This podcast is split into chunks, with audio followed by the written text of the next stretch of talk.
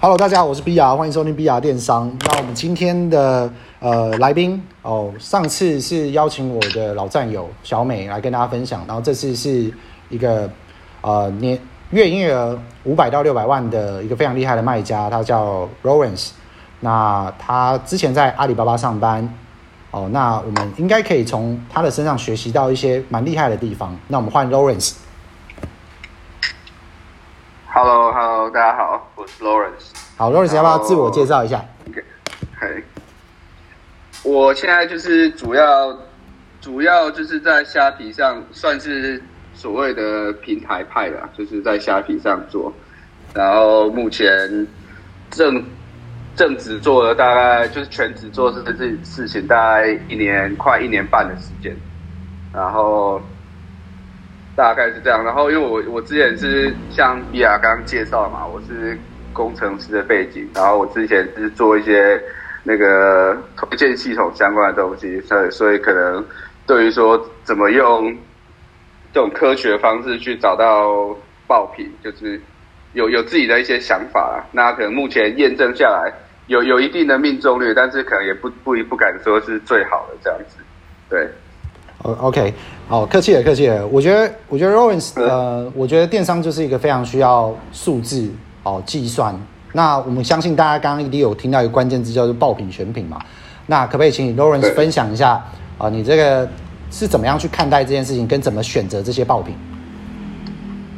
哎，其实就是因为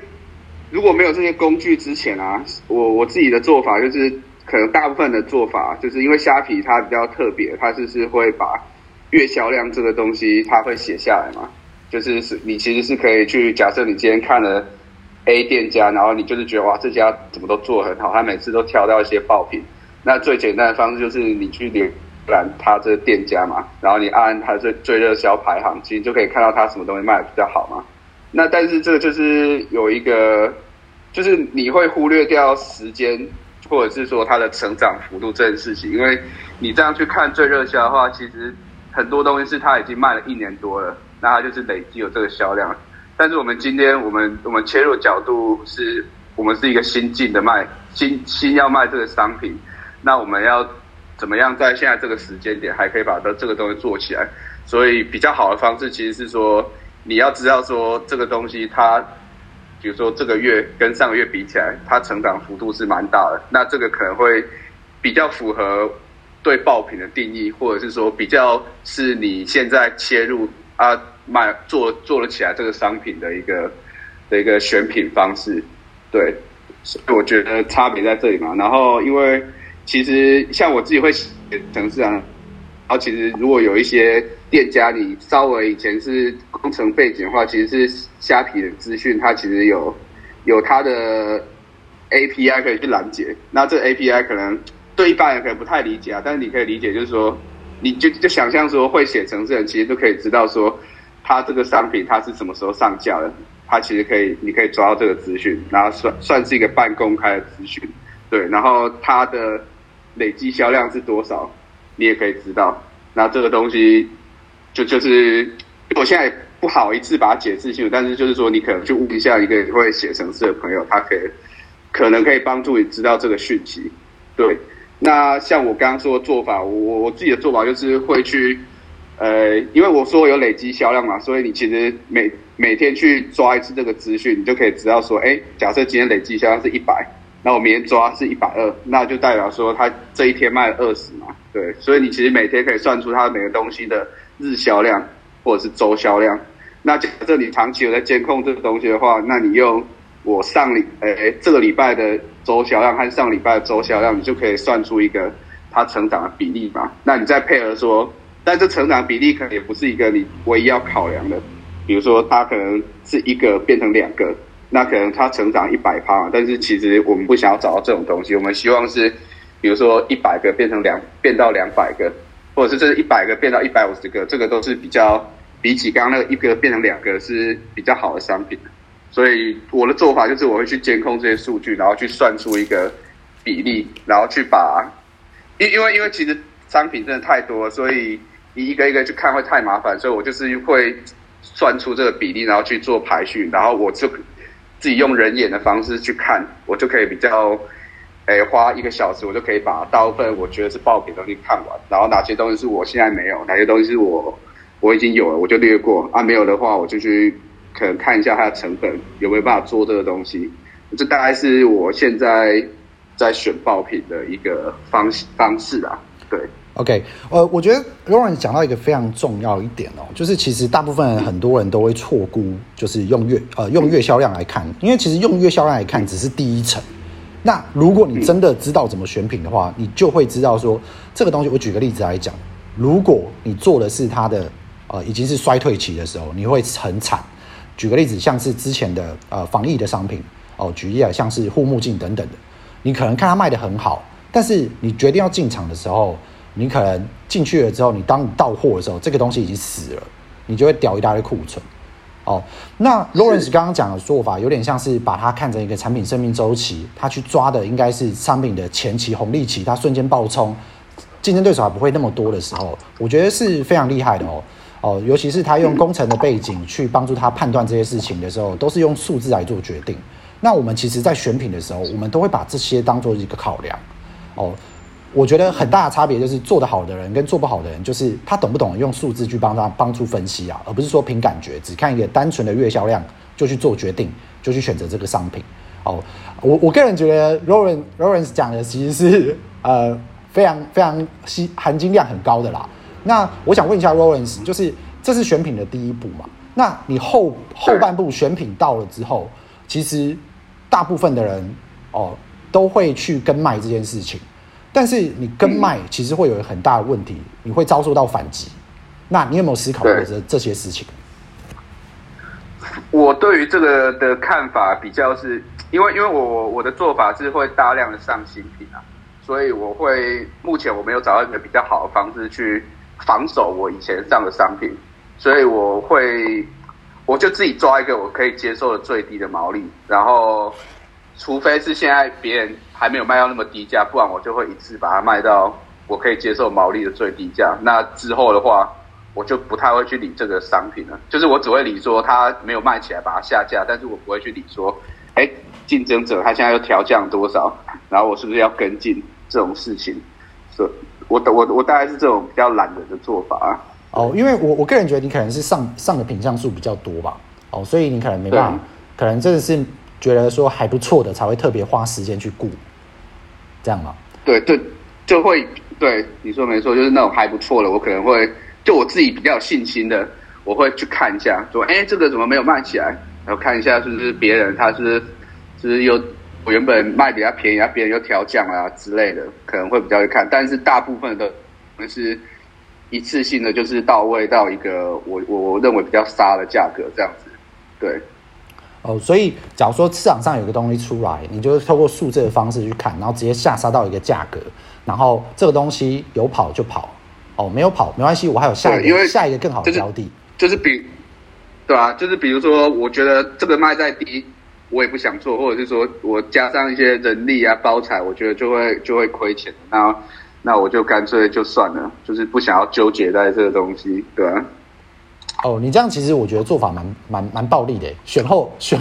选后直接砍一个价格进去，但是这每个人策略不同嘛。哦，但我觉得是一个很好的做法，而且是最有效益的做法。而且 Rollins，你刚刚提到，嗯，你说，嘿，我我再补充一下，就是说这个东西也造成了说我现在的一个算是困境，要去修正了，因为就是因为你这样子选品的话，假设你没有一个好的淘汰机制哦，它就变成是说。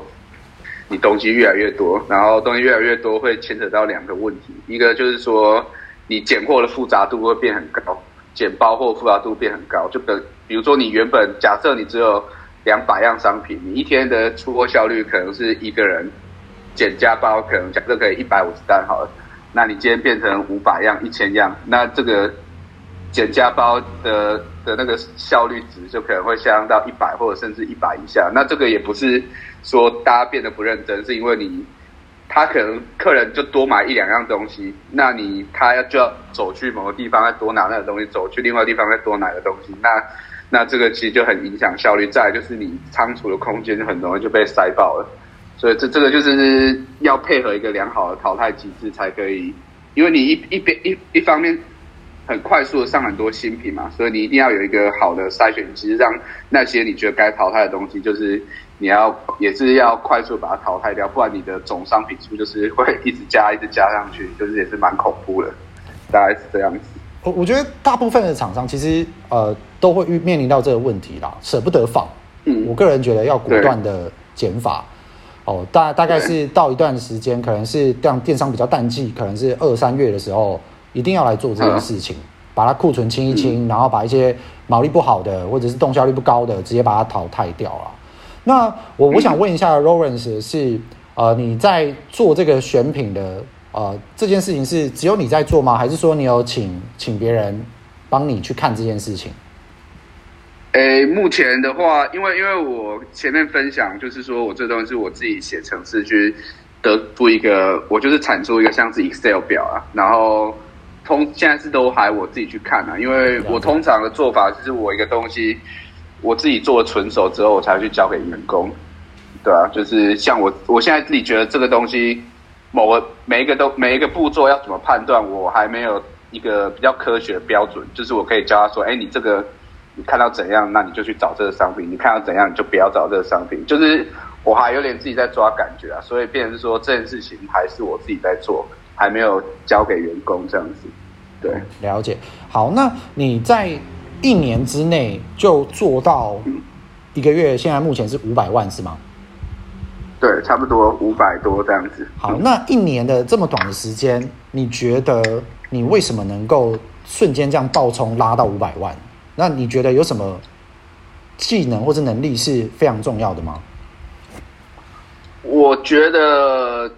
第一个当然是选品嘛，那第二个我自己当然觉得可能我花的时间会比较多啊，就是可能有时候你，我觉得一般人可能他他他上班八小时啊就下班嘛，那我自己会有比较想要往前冲的动力，所以就是就是休息比较少啊，那那这个东西就。这个就比较没有值得分享嘛。那再来的话，就是我我觉得另外有一个比较大可以分享，就是关于进货这件事情，就是因为因为你品相快快速，就是快速找新品的情况，蛮常会有遇到问题，就是你的那个现金流会卡住嘛，就是对你你进太多东西，然后你没有办法买更新的东西嘛，那你可能补货补太多东西啊，那这个其实也是一个我认为大家可以比较科学去看待这个东西。那像像我自己，因为我是有用 ERP 啊，所以我就是可以快速的捞出个报表，知道说，哎，我每个东西它过去七天卖了多少。然后这个就是我，这其实说起来蛮基本啊，但是我不太确认说大家有没有这样做。就是我在补货补新品的时候，我是都不会补太大量，除非说某几个特定的商品，它是你一定要加到大量的一个比较大量才有比较低的价格。的话，如果不是这种东西的话，我都是补一个大概就是过去七天的销量，然后可能乘以个四倍，去去当做是我的补货基准。那当然还是会稍微调整成一个整数之类的，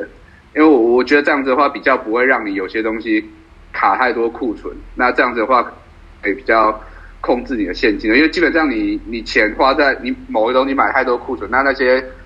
你可能有在卖的速度就这些，那它可能有很大部分的货，那其实那就是钱，它就是卡在你的仓库。那其实这些钱，你要不要卡它都在这里，其实那些钱是可以拿去买更多的新品，然后因为更多新品就是会有，就是它会有另外它的周转率啊，所以所以我觉得就是补货上面可能，因为因为这个这个其实做一开始商品少的时候，你用人力去做这件事情还可以啊，但是。商品数变大的话，就变成是说，像我就是用比较科学的方式去做啊，就是我会自己写个程式去照刚那种算简单的算式去算嘛，就哎，我就是现在这个东西，我现在补货了，我这东西库存剩十好了，那我我过去销量是一个月啊，过去一个礼拜销量是七，那我就是乘一个四倍，那这个四倍的的呃原因是因为个就是你要抓一个你下单之后你到你实际拿到的时间嘛。那可能乘以四，那就是二十八。那我就是这一次我就是补十八，那我补到一个整数，那这个款数就补二十个，就是大概用这种方式。但是因为，因为我像我现在的商品数可能有一千多个，那我就是会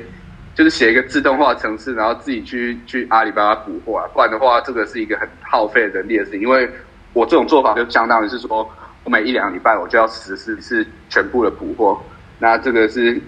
如果大家有在补货，知道这是很烦，尤其是有些东西你要是款式很多的话，你在那边对来对去的话就很烦。所以像像我是刚好自己会做这种自动化小工具，所以就是让它可以自己按照我那个报表算出来数字，它去补货这样子。哇哦，对，我这真的是我跟一般人做不出来哎。你竟然补货，竟然是用自动化补货，那真的是蛮蛮屌的。对啊，我我我甚至甚至也之前有一次觉得还不错，我想说是不是可以把它开发成一个工具，然后拿出来卖？我我觉得可以，我觉得可以。我 我觉得可以，我会买。之后之后有的话，我再再再请那个 B R 帮我推销一下，这样。那没问题啊，这没问题。我觉得我觉得我觉得这个很多人需要啦，因为其实讲实在话，呃，我觉得对我们来说，时间就是钱啊。哦，就就像你刚刚讲的补货这件事情，其实你刚刚有提到一点很重要，就是很多人在一开始就想要叫大货，其实我们根本就不会这样做，除非你是一个什么像平价批发工厂那种，你有稳定的呃货哦，对，就是你可能是去批货给别人或者什么，你本来就是会有这样的大大量，但是你要牵扯到你有没有这样的钱。哦，我我们就是有多少钱做多少事嘛，那你一开始你比较没有那么多资金的时候。你当然就是小量测评，像刚刚 Lawrence 有提到四倍这件事情，其实业界的话差不多是三到五倍啦，所以其实真的是差不多的。你就是抓三倍的量，因为你可能要用用用海快嘛，哦，除非除非你可能是走货柜等等的，那你通常就是叫三倍到五倍的量哦，看看你的销量目前的状况。但是你要去嗯评估一件事情，我觉得另外一件事很重要是，有时候厂商会出包啦，所以你有可能要找两三个厂商。来 cover 这件事情，要不然有一些人他一有些厂商大陆厂商北蓝，他一开始给你好的，后面又变烂了，然后你跟他讲完，他才给你好的，之后变烂的之类，这种 always 发生，所以可能就是可能就是他可能会你叫货之后他迟迟不发货，这都有可能，所以记得哦找两三个厂商去预备这件事情，甚至你可以找台湾的厂商来预备这件事情，都可以，你把卖价提高一点，卖贵一点，哦去。去做一个呃货量的分散风险，我觉得这个也是一个很重要的事情吧。对，尤其是刚刚 Lawrence 提到，他是用自动化的去叫货这件事情啊，我觉得真的是你做得起来，真的是有原因的哈。因为我觉得你节省掉你非常多的时间，利用你的优势嘛。哦，阿里工程师，然后我相信都是会自己写一些程式来帮助。那如果后面有一些程式哦，如果后面要呃呃有上市的话，那可能在 Lawrence 再跟我讲啊，我再把它推荐给大家。那看一个合理的收费啦，我觉得这都是呃双赢嘛，要不然你去哪里买这种城市啊，对不对？就是这是一个很重要一点啊，你可以节省时间，那你把更多的时间跟精力放在选品哦，选品选对了，你成功七十 percent 哦，成功比率就提高嘞，所以这样是非常重要的啊。好了，那我们今天就先呃聊到这边，然后我非常谢谢 Lawrence，那我们是。这个 podcast 频道是分享电商知识的频道，你可以在 Facebook 搜寻 BR 电商。那我们邀请就是月营业额超过三百万的卖家，然后我们会成立一个群组。那如果你有任何问题啊，你通过跟我们聊天啊，了解状状况之后呢，我会邀请你入我们的群。好，今天非常谢谢 Lawrence。好，那未来有任何问题在 Facebook 上面找我们哦。OK，好，谢谢，拜拜。